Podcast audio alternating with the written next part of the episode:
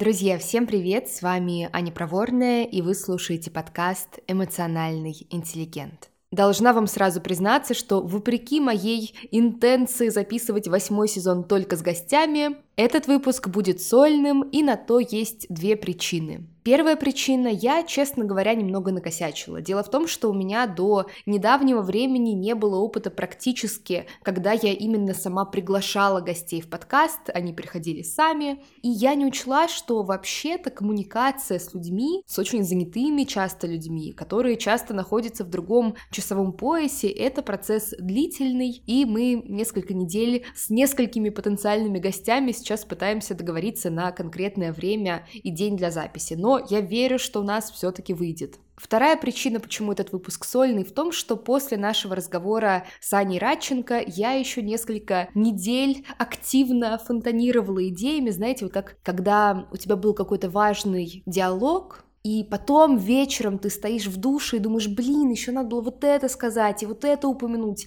и вот это такая интересная тема. Со мной случилось то же самое, и я подумала: ну а кто я такая, чтобы не разрешить себе записать небольшой дополнительный выпуск вдогонку к тому, что мы уже с Аней в прошлый раз обсудили. Поэтому давайте начнем. Хочу сегодня с вами чуть больше порассуждать про тему, которой мы касались в прошлый раз, но мне кажется, там еще много чего интересного скрыто.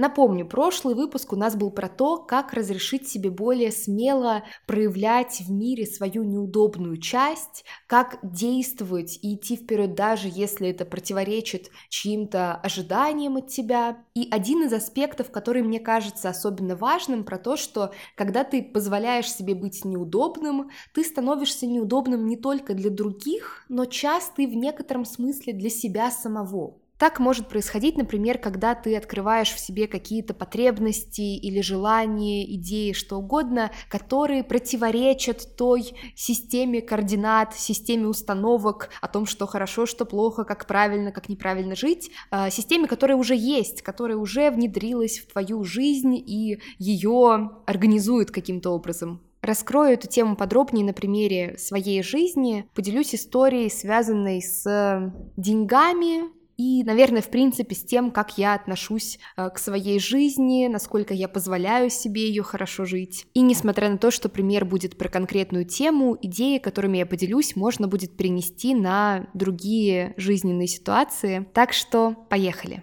Начну с контекста. Первые несколько лет моей рабочей жизни, взрослой, прошли под эгидой бунта, потому что я, с одной стороны, очень вкладывалась в свое развитие как специалиста, я постоянно училась, тут, в принципе, ничего не поменялось, я до сих пор постоянно учусь, и, с другой стороны, я много чего делала и очень успешно для того, чтобы расти в заработке, и у меня было довольно много раз, когда я росла кратно. Но при этом весь этот рост происходил как бы не совсем для меня, не совсем для моей хорошей жизни, а скорее для того, чтобы кому-то что-то доказать. Доказать, что я могу, что я сильная, что я справлюсь, что вот, смотрите, кто-то там в меня не верил, а я взяла и сделала, утерла вам нос. В общем, как вы можете догадаться, такой подростковой энергии во мне было много, но в определенный момент я стала, конечно, истощаться. Истощаться в первую очередь потому, что я отдавала много, я зарабатывала деньги, но я их не тратила.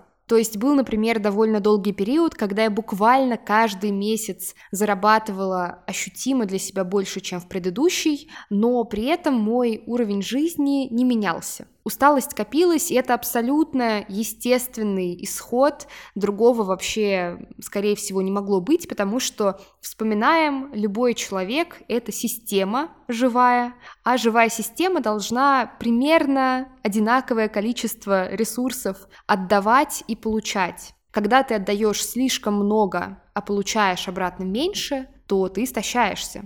И по мере того, как копилась моя неудовлетворенность этой ситуации, я понимала все больше, что да, мне нужно выделить силы, время на то, чтобы задать себе серьезный вопрос. А чего я вообще хочу? Меня что здесь, в этой сфере удовлетворит? потому что в тот момент мне, конечно, стало уже очевидно, что удовлетворение приходит не от количества денег, которые ты получаешь, а в частности от того, как ты эти деньги тратишь, во что ты их по факту инвестируешь. И дальше в процессе рефлексии я столкнулась с частью себя, которая для меня самой оказалась очень неудобной, потому что она выбивалась из той системы координат, из той системы установок, которая у меня уже была долгие годы. Эта неудобная для меня часть не была ни про что на самом деле сильно пафосная или какое-то экстравагантное, просто я поняла, что у меня есть желание зарабатывать для того, чтобы вкладываться в свою хорошую жизнь, а не в скромную жизнь. Я поняла, что скромность и экономия больше не являются для меня самоцелью. Это желание может сейчас прозвучать каким-то очень понятным, простым, логичным, может быть, непонятно как это может быть неудобно. Это же естественно, что ты хочешь зарабатывать для своей хорошей жизни. Но у меня, как я уже упомянула, была система установок, которая шла вразрез с этим желанием жить хорошо, а не жить скромно. Установок, как практически всегда это бывает, было много разных, но я сегодня расскажу про две центральные, которые, мне кажется, в наибольшей степени формировали мое восприятие себя, восприятие возможностей, которые у меня есть, и моих действий, соответственно. Но для начала небольшой дисклеймер. Те установки, которыми я сейчас с вами поделюсь, могут показаться какими-то натянутыми, нелогичными, и такими они и являются, потому что установки — это эмоциональные убеждения, они часто очень далеки от рационального. Установки у нас часто формируются в детском возрасте, в семье, и они могут являться таким инструментом удовлетворения каких-то своих потребностей, в том числе потребностей психологических. Например, одна из базовых потребностей для человека – это потребность в близости, в принятии, в любви. Для ребенка в первую очередь это, конечно же, про принятие со стороны ближайшего окружения, со стороны семьи. И принимая какие-то семейные убеждения, мы тем самым как бы гарантируем себе принятие со стороны близких людей. И, кстати, мне кажется, вообще довольно важно иметь некоторую толерантность к нерациональности в какой бы то ни было работе с собой, в индивидуальном формате или в психотерапии, потому что часто, когда вы на что-то наталкиваетесь, на какую-то неожиданную часть себя или какой-то процесс, он может казаться очень нерациональным, потому что очень часто он именно таковым и является. И когда вы с этим сталкиваетесь, опять-таки, например, с установкой, важно не обесценить ее, не сказать, что нет, у меня этого нет, потому что я таких конкретных мыслей в голове не слышу обычно, а все-таки с каким-то любопытством к ней подойти, поисследовать, нет ли какого-то влияния этой установки на твое восприятие, даже если ты не ходишь и в голове себе вот не проговариваешь, например, что там богатые люди — это плохие люди. Так вот, две мои центральные установки про деньги. Они на самом деле довольно сильно связаны и как бы являются дополнением друг друга. Первая установка – деньги не сделают тебя счастливым человеком. И вторая установка, она сейчас будет звучать странновато и нерационально, но она у меня была про то, что деньги не только не сделают тебя счастливой, но и сделают тебя несчастной, потому что люди, которые зарабатывают и тратят на себя, на свою жизнь, на свой комфорт, на свои интересы. Эти люди плохо заканчивают, они на грани фола, они рано умирают, они остаются одинокими. Не буду вдаваться подробно в свою биографию, но действительно так сложилось, что единственный пример в моем близком окружении человека, который активно на себя тратил деньги и на свою жизнь личную, этот человек довольно в раннем возрасте и трагически умер. В общем-то, можно понять, почему мое детское сознание пришло к таким смелым довольно выводам. Итого, та неудобная часть меня, которая хочет просто зарабатывать деньги не чтобы их экономить, не делать экономию смыслом жизни, а инвестировать их в свою безопасность, комфорт, здоровье, путешествия, впечатления, интересы, хобби, все что угодно, эта часть, мягко говоря, не вписалась в этот комплекс убеждений. Во-первых, про то, что деньги не сделают тебя счастливой. Во-вторых, про то, что они тебя сделают еще несчастной. Ты будешь одинока, ты будешь разбитой, и вообще ты рано из-за этого обязательно умрешь. Для того, чтобы принять это желание делать самоцелью жизнь, а не подготовку к чему-то плохому, мне нужно было пройти через два довольно непростых процесса, эмоциональных, ресурсозатратных, но оно того стоило. Могу вам сказать уже из точки в настоящем, где ситуация изменилась в значительной степени. Первый процесс – это работа с установками, есть несколько важных этапов этой работы, я не буду сейчас прям давать какую-то полноценную инструкцию ко всем этапам, просто потому что это очень долго, но расскажу про ту часть работы, которая мне показалась особенно такой интересной и при этом эмоционально затратной. Суть этой части работы в том, что необходимо найти свои новые смыслы, создать те убеждения, которые тебе будут самому подходить, откликаться на ценностном уровне. Это звучит просто, я знаю, но на самом деле это тот процесс, который часто требует времени, потому что важно не просто какую-то умную фразу где-то прочитать или сформулировать, или там услышать, что жизнь одна, живи здесь сейчас. Не знаю, насколько это умное, но тем не менее нужно найти те слова, которые тебе будут откликаться. Я знаю, что слово «откликаться», оно такое тоже не совсем понятное и, наверное, с какой-то, может быть, не очень приятной коннотацией, потому что оно очень часто в странных каких-то контекстах используется, но реально это должен быть отклик от тебя. Ты, когда слышишь, говоришь про себя или говоришь вслух эту новую формулировку, твое состояние должно каким-то образом меняться на уровне эмоций или на уровне телесных ощущений. Ты должен чувствовать, что это оно. Именно чувствовать, не головой понимать, да, все очень логично, рационально, я согласен, а именно получать отклик от себя в таком более целостном формате.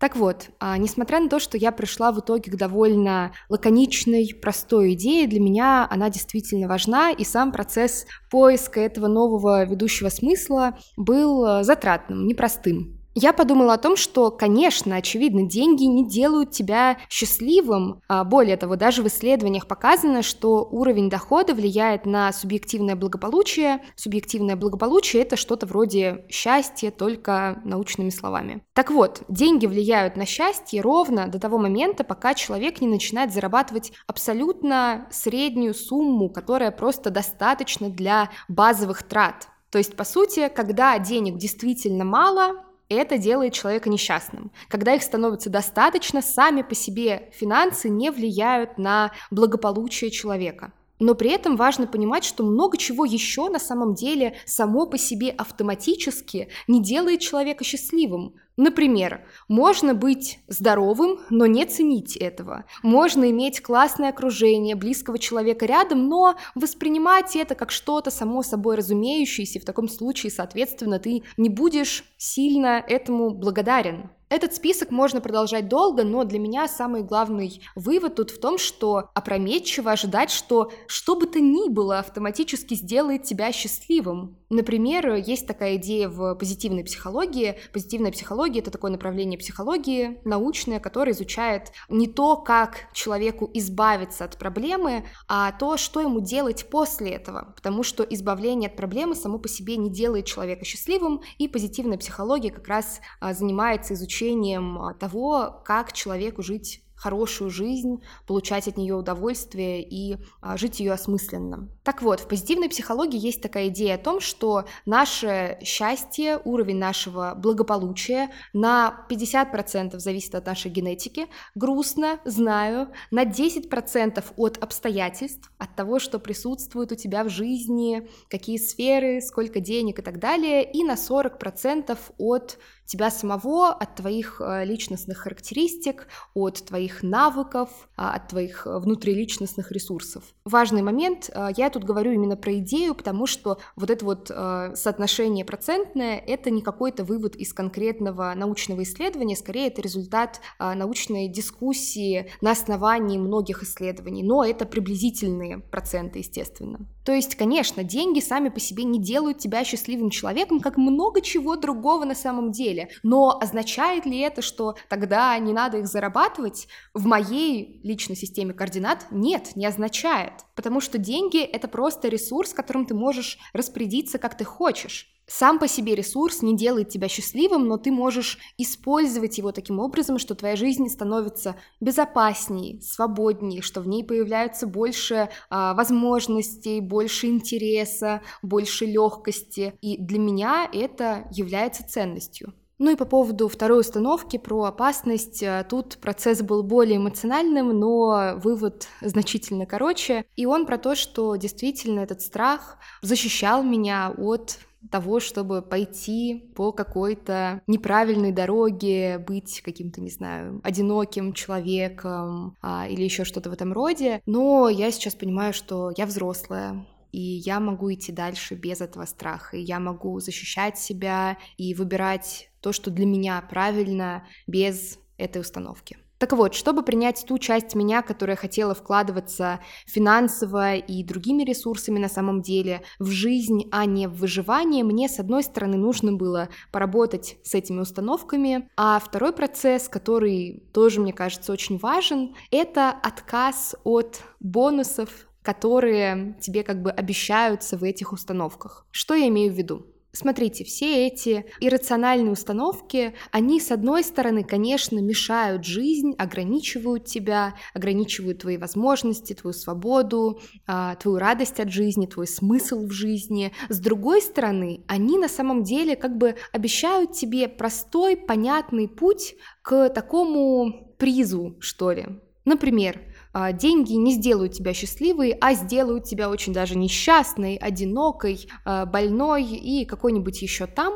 Поэтому, если ты не будешь зарабатывать деньги, или, ладно, если уж так случилось, такое несчастье приключилось, что заработала, то хотя бы не будешь их тратить, будешь их откладывать, то ты будешь жить хорошую жизнь, тебя будут окружать близкие люди, у тебя все будет в порядке со здоровьем, и все с тобой будет хорошо. Естественно, эта конструкция выглядит, мягко говоря, шатко, нереалистично, но, тем не менее, на эмоциональном уровне она имеет силу. И отказ от бонуса «просто живи с этой установкой, и все у тебя будет хорошо» означает принятие на себя ответственности. Ответственность от слова «ответ». То, как ты выбираешь отвечать жизни в каждый момент времени на те обстоятельства, ситуации, внутренние и внешние, с которыми ты сталкиваешься. Это уже не какая-то простая конструкция в стиле «вот тебе правила хорошей жизни, следуй, и все у тебя будет замечательно». А это постоянный, не всегда однозначный диалог с собой.